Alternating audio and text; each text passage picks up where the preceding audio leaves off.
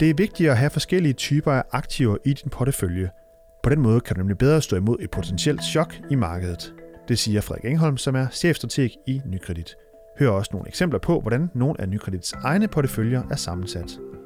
Det vil ramme danske aktier hårdt, hvis femstjernebevægelsen vinder det kommende parlamentsvalg i Italien. Og det populistiske parti, ja, de ligger faktisk i øjeblikket til en valgsejr. Hør mere om det senere i udsendelsen.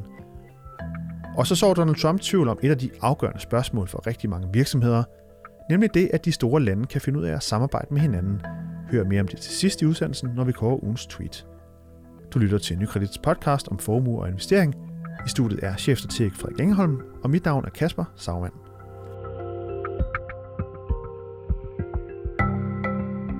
Verden er usikker og svær at forudse.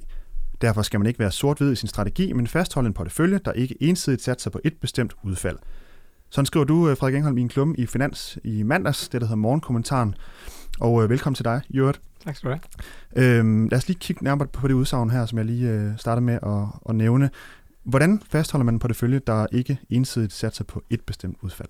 Jamen det handler egentlig om, at man, øh, man, man hele tiden prøver at have en forskellige, øh, forskellige typer af aktiver i sin portefølje. Nogle, der kan klare sig godt i et klima, og nogle, der kan klare sig godt i et andet klima. Og sådan den, den simple fortælling er, at hvis man i en portefølje både har nogle aktier og obligationer, så er det typisk sådan, at obligationerne klarer sig godt ind i kriser, hvor renterne falder, og dermed obligationskurserne stiger. Og det er samme periode, hvor aktier typisk øh, har det skidt og falder øh, meget. Og, øh, og det vi, det, vi, det, det vi diskuterer her er egentlig øh, en, en historie omkring, øh, om aktier er dyre, og hvad det kan betyde, og på lang sigt og på kort sigt osv. Og, og, og uanset øh, den diskussion, så er det bare vigtigt, at, at selvom vi har stærke holdninger til, øh, at et, et aktiv vil klare sig bedre end et andet, så vil vi for en middelrisikoportefølje meget sjældent kun øh, eksponeres mod det aktiv. Øh, fordi vi anerkender, at vi nogle gange tager fejl, og vi nogle gange rammer skævt. Verden er usikker, der kan komme alle mulige former for stød eller chok, som ingen havde forudset, naturkatastrofer og alt muligt andet. Og vi kan selvfølgelig også tage, vores, tage fejl i vores normale analyse. Og det gør den usikkerhed gør bare, at man helst skal have en nogenlunde balance i sin portefølje, så man kan modstå, hvad der måtte komme af choks.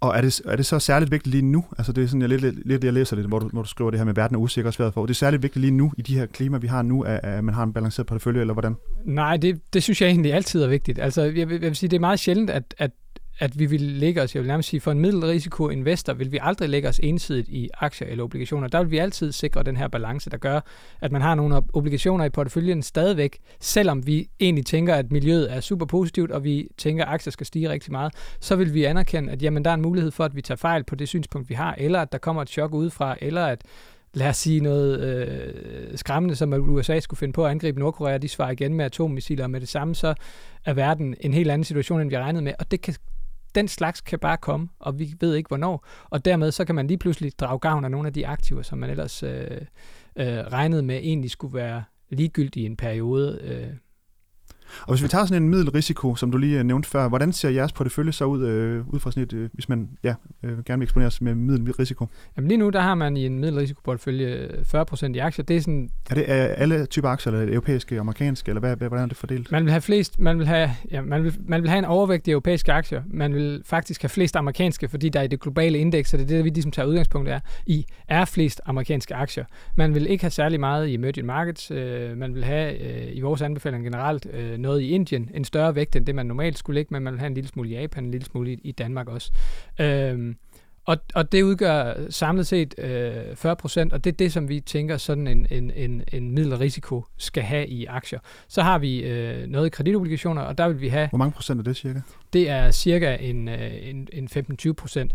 Øhm, og så har vi øh, den resterende del, øh, 40 procent øh, i øh, obligationer.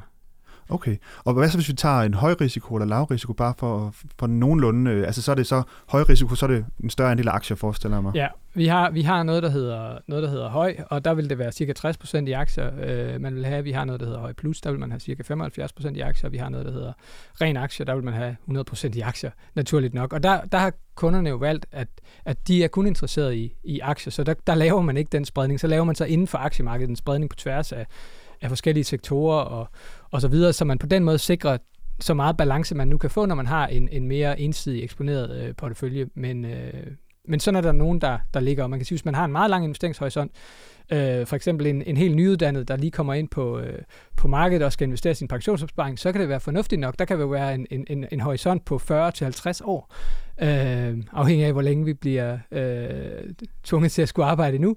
Øh, og der kan det være god ræson i at have stort set det hele i aktier, for der kan man sagtens leve med de skuld, der skulle være, og, og leve med, at, at porteføljen ikke er særlig godt beskyttet i de perioder, hvor det går nedad, for man skal ikke bruge pengene før om rigtig lang tid. Italienerne de skal til parlamentsvalg senest den 20. maj næste år, altså det vil sige om lidt mindre end 12 måneder. Og det er et valg, der vil kunne ramme øh, danske aktier hårdt også, øh, siger du Frederik Ingholm. Øh, kan du lige prøve at forklare, hvordan kan det være? Jamen, hvis, hvis, det går, hvis det går helt galt, kan man sige, i Italien. Og hvad vil det sige, at det går helt ja, galt? hvis det går helt galt, så, så, så, så tænker jeg, at femstjernebevægelsen vinder, og, og, og vinder valget, og, og formår at slutte sig sammen med nogen, der er lige så indstillet, som de er på at lave en afstemning om, om, øh, om øh, tilslutning til euroen. Og det kræver en del, også i Italien, ligesom vi faktisk var inde på, at det krævede en del i Frankrig, så kræver det, at man i Italien ændrer øh, i forfatningen, for man har faktisk ikke lov til at lave øh, folkeafstemninger om internationale spørgsmål. Så de vil skulle ind og lave en forfatningsafstemning. Det kræver dels noget opbakning i parlamentet, eller øh, kan man sige, en folkeafstemning om forfatningsændring. Øh, så, så Femstjernebevægelsen skal vinde, Grillo med Femstjernebevægelsen skal vinde, de skal, de skal kunne formå at danne regering, øh, formentlig med støtte fra nogle andre, ellers så bliver det for ustabilt for dem, øh, som er villige til at støtte den her, den her agenda. Og, øh, og, og det er, det er stadig langt fra hovedscenariet. Det er egentlig, øh, som det ser ud nu, at de foran øh, i meningsmålingen, så det kan sagtens ske, at femstjernebevægelsen øh, bliver det største parti, men hvorvidt de kan lave en regeringskoalition, der er stærk nok til at kunne, øh, kunne holde sammen på tingene, og også få en stærk nok opbakning til at kunne lave den her afstemning, det er meget mere tvivlsomt. Men ja, fordi... man kan sige, hvis det skete, så ville det være noget, som de finansielle markeder, allerede der, hvor femstjernebevægelsen øh, vandt, ville man begynde at, at bekymre sig om, jamen hvad så, kan vi så få den her øveafstemning, og hvem er det, de kan samarbejde med? Og var det indskudt bemærkning, de ligger altså nummer til at vinde øh, med 30% af stemmerne, lige i øjeblikket den seneste meningsmåling fra i, i forgårs, skulle jeg se. Ja, ja. Jamen det gør de, og det, det har de faktisk gjort i lang tid. Øh, de har, de har ligget nogle måneder nu øh, som nummer et, og Rensis partier på det seneste hentet lidt øh, ind på dem. Øh, og jeg vil sige, hen imod et valg er der flere ting, der kunne, øh, der kunne gøre det lidt sværere for dem. Lidt afhængig af, hvor tidligt det valg skulle komme. Men, men femstjernebevægelsen har det problem, at de faktisk har vundet noget magt lokalt. Så lige nu er de eksempelvis borgmesterposten i Rom. Og, øh, og i Rom, øh, den, der, der kører tingene ikke super godt lige nu for den her, den her uprøvede øh, borgmester øh, som ikke tidligere har besat den slags embeder. Og, øh, og det betyder, at man lige nu for eksempel har en, en skraldekonflikt, som, som skaber en masse problemer, og som er meget synlige for borgerne. Og man har haft et par andre forhold også, som har været uheldige, og det betyder, at hun i stigende grad bliver upopulær. Det kan smitte af på partiet.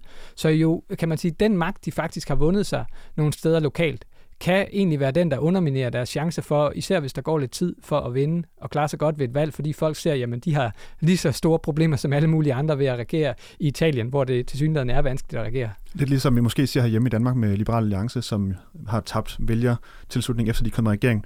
Nå, øh, det var lidt et sidespor, men, men for lige at vende tilbage til det, øh, til det her med, hvorfor det går ud over danske aktier. Altså det er, hvis Italien stemmer sig ud af euroen, så kan det underminere hele eurosamarbejdet. Er det rigtigt forstået? Ja, det vil jeg helt klart sige, det kan. Altså spørgsmålet er for mig at se, om hvis man har så stort et, et land, sådan et, et, et afgørende land i systemet, som er, som er betragtet som et kerneland, den, den, øh, den tredje største økonomi, hvis de skulle melde sig ud eller, eller, eller, eller stå i den situation, så vil, så vil det være meget svært at holde sammen på det finansielle system inden for euroen. Det vil være meget svært at overbevise folk om, at det samme ikke kunne ske for en række af de andre lande, der også er i, i kan man sige, sådan øh, lidt økonomisk beknep, øh, eller i hvert fald har haft en, en kedelig økonomisk periode, og dermed vil tilliden til det samlede projekt øh, være kraftigt vigende, og det vil være, kunne være rigtig svært at dæmme op for. Så vil mene, Italien er så stort, så det bliver svært at holde sammen på projektet, hvis de skulle falde, falde ud af sengen. Igen, det er ret usandsynligt, men jeg tror egentlig også, at man skal være opmærksom på, at ligesom vi så ved det franske valg, der begyndte man allerede at se nogle, nogle markedsbevægelser øh, i negativ retning i de perioder, hvor det så ud som om, at der var større risiko for, at det kunne gå godt for, for øh, Le Pen, eller, eller man kunne risikere, at, at for eksempel Le Pen eller Mélenchon, de to yderkandidater, øh, kunne stå øh, over for hinanden i anden runde. Der så vi reaktioner øh, på franske aktier, på den resterende del af periferien, Italien og Spanien, og på europæiske aktier generelt øh, negative reaktioner. Så jeg synes, ikke, øh, jeg synes allerede, kan man sige, at det, at man tager skridt hen i den retning, kan give nogle stød til europæiske aktier. Og, og, og danske, undskyld. Ja, og, og det er jo også, altså jeg ved, at vi talte sammen i går omkring det her med, at det også er, det er især bankerne, som vil kunne, uh, kunne, øh, det vil kunne gå ud over det her, hvis Italien stemmer sig ud af euroen? Ja, man kan sige, at hele det finansielle system i Europa og i eurozonen er fedtet ind i hinanden, og man har, man har udlån, og mange af bankforretningerne ligger på tværs af lande. Man har, man har lånt penge på kryds og tværs til hinanden, selvfølgelig i mindre grad efter den her gældskrise allerede blusset op for nogle år siden, når man begyndte at være opmærksom på, at der var nogle risici forbundet med, med, med at ligge i et land frem for et andet. Men det laver ikke om på, at det jo er et fælles øh, valutasystem, og vi er meget tæt knyttet sammen, og de finansielle tråde i gennem hele eurozonen er meget stærke. Og det betyder, at problemer i et land vil sprede sig nemt til et andet land, og det finansielle system vil have meget svært ved at modstå det her. Det er altså det, der sætter spørgsmålstegn ved den valuta, der ligger bag hele det finansielle system, og det vil typisk være meget svært at håndtere for, for systemet. Vi har et massivt handelsunderskud over for Tyskland, plus de betaler meget mindre, end de burde til NATO og militæret. Meget skidt for USA. Det, det vil ændre sig. Det her det er et tweet, som Donald Trump øh, sendte ud på Twitter øh, i går tirsdag. Øh, vi optager her onsdag. Han sendte ud øh, tirsdag lidt over et øh, om eftermiddagen, og øh, det er simpelthen ugens tweet, som vi har tilbage her i podcasten. Frederik, hvorfor er det øh, ugens tweet, det her? Jamen, øh, jeg, synes, jeg synes, det er interessant, fordi det, det kommer i kølvandet på dels en, en turné, Trump har haft til, til, til NATO og så videre til G7. Han havde også en tur i Mellemøsten, men det, der har fanget mest opmærksomhed, det er den, den øh, tone, der var mellem ham og, og, og særligt Tyskland. Og den, kan man sige... Og den var ikke så god, den Den var ikke så god, nej. Den var hård. Og, øh, og, og Trump, øh, både dernede og så efter han kommer hjem, langer altså ud efter Tyskland og deres store handelsoverskud. Øh, og og man kan sige, det, det gøder øh, mere øh, frygt på vandet omkring det, det samarbejde, der skal være på tværs af Atlanten, hvor, hvor, hvor vi historisk jo har samarbejdet om en masse ting. Og jeg vil også mene, at det er afgørende for, for en række virksomheder og, og, og dermed øh, aktionærer, at, øh, at vi kan samarbejde, og vi kan stå sammen om nogle ting, og vi kan, vi kan lave nogle aftaler, der holder på globalt plan. Nu, G, øh, undskyld, G, G7-topmødet, der var det øh, den her Paris-aftale omkring klima, der var i spil. Og det er måske et meget godt øh, eksempel på noget, man ikke jo kan løse lokalt. Klima er øh, per definition et, et, et globalt spørgsmål, i hvert fald når vi snakker sådan de helt store udledninger. Og, øh, og der er det bare afgørende for virksomhederne, hvad for nogle signaler, der kommer med, at de store lande kan samarbejde og lægge nogle fælles retningslinjer. Og det er jo det, Trump i stigende grad øh, så tvivl om, og så provokerer han efterfølgende med den her slags, øh, slags øh, udmeldinger. Man kan sige, at Merkel har også bidraget til det ved selv at tale lidt hårdere til sine vælgere omkring, øh, omkring øh, samarbejdet med USA. Men, men jeg synes, det er bekymrende i forhold til det samarbejde, der, der traditionelt har været ret stærkt mellem Europa og USA, og man kan sige, at det samarbejde øh, er medvirkende til, at vi kan få en, en god og stærk vækst øh, på, på længere sigt, at vi kan tale sammen og løse problemerne sammen, og, og virksomhederne kan indrette sig efter nogle globale øh, aftaler, som er rimelig ens, fordi virksomheder er jo i stigende grad globale og handler over hele verden. Jamen inden, øh, inden Trump blev valgt, der snakkede han jo meget omkring sådan noget med, øh, han havde meget hård retorik over for Kina især, og lægge, lægge importtol på varer fra Kina osv. osv., osv. Nu, øh, nu, er det, nu er han nærmest blevet gode venner med Kinas præsident, og har den lidt mere hård tone over for, for Merkel her. Tror du omvendt, at vi kan komme til at se nogle protektionistiske tiltag over for import af tyske varer nu i stedet for, eller hvad? Altså, jeg tror, at Trump får rigtig svært ved mange af de ting, han gerne vil, fordi det, det, det i virkeligheden er i konflikt med mange af de aftaler, man har lavet inden for WTO. Og så har han også sat spørgsmålstegn ved, hvorvidt man skal overholde det, at det vil være et stort stød til den globale handel. Altså, WTO er jo den globale handelsorganisation. Øhm, jeg, jeg, jeg tror, han, er, han har lykkes nogle steder med at true lidt, og så, øh, og så håbe, at det kunne få folk til at, at komme med nogle indrømmelser efterfølgende. Øhm, og det er måske også det, han prøver her, at, at stille sig lidt hårdt op, og så håbe, at tyskerne de vil give et eller andet, så han får sådan en symbolsk sejr på det her område. Det er jo noget, der han har slået hårdt på.